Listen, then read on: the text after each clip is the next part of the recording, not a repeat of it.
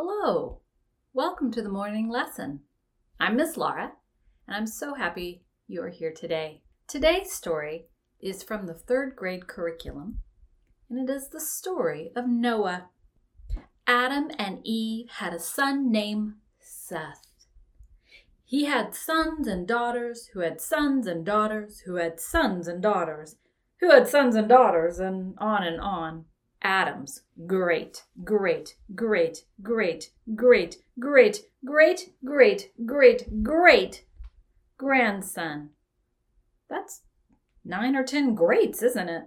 Think about how many years that would be. Ooh. Now, Adam had already crossed the rainbow bridge at this point, but his descendant, his grandson, through his son Seth, born after so many years, was a man named Noah. Noah had a beautiful wife. He was good and true. They had three sons Shem, Ham, Japheth. Noah lived a simple life, full of goodness, and in, indeed he raised his sons to love God and the world that they lived in. The world had changed from those first days of Adam and Eve and Cain and Abel. The people had multiplied and spread out upon the world. In those days, giants of old walked the earth. The angels of the heavens looked upon the daughters of man and took them for their wives.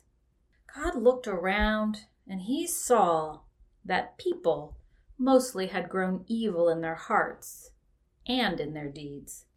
God looked upon the mess of the world and wished he had never created any of it. He decided he would start again, and in order to begin again, he would need to wipe the world clean. Have you ever worked on something and gotten frustrated with it? God felt that way. Have you crumpled up your paper and thrown it in the trash? That's what God wanted to do. As God was preparing to wipe the world clean, he remembered Noah. He really liked Noah. He knew that Noah was a good and righteous man. God thought to himself, it would not be right to destroy everything. He looked at his creation and decided parts of it could be saved. God came to Noah. God spoke to him in a way that he could understand and hear. Noah, the time has come to end the living upon the earth. Build for yourself an ark made of gopher wood. Make this ark in compartments and seal the inside and outside with caulk. Make the ark 300 cubits in length and 30 cubits high and 50 cubits across. In those days, they measured everything with parts of their bodies, and the cubit is the measurement of a man's arm from his elbow to the tip of his tallest finger. We might call this a forearm and hand. God continued. Make the ark three stories tall, the entrance on the side, and a skylight on top. Noah, I will make my covenant with you. I will make a contract with you and an agreement. You and your wife, your sons and their wives, shall go into the ark. Take with you, take with you two of every kind of animal bird, and creepy crawly thing. The time has come. I will bring the waters that will flood the land and wash the world clean again. Take two animals, male and female, each of their own kind, God said to Noah and his family. Take with you food of every kind that is good for you to eat, and for the animals as well. This will sustain you. God listened to Noah and he did as God asked.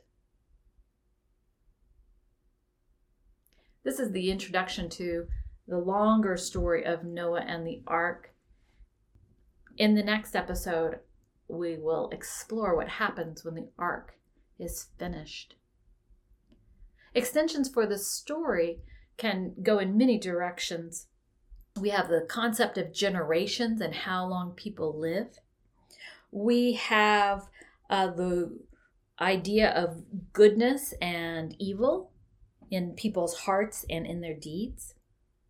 We even have a funny little bit about giants walking the earth. We can talk about the before times when we have found uh, relics and archaeological records of things that came before this time. We also have this wonderful idea of measurement, the cubit being a unit of measurement in the ancient days of the of the elbow to the tip of the finger. How fun would it be in your home to measure everyone's cubit and compare with each other how large your cubits are? And what happens if uh, you are building an ark and you're using mom's cubit or dad's cubit or son or daughter's cubit? How big is 300 cubits long if uh, you're using each one of your cub- uh, your cubits. This is a, a wonderful introduction to math and uh, something to think about. Anyways, I hope you enjoyed the story, and uh, the next episode we will will dive a little deeper into the wonderful story of Noah and his ark. Happy storying!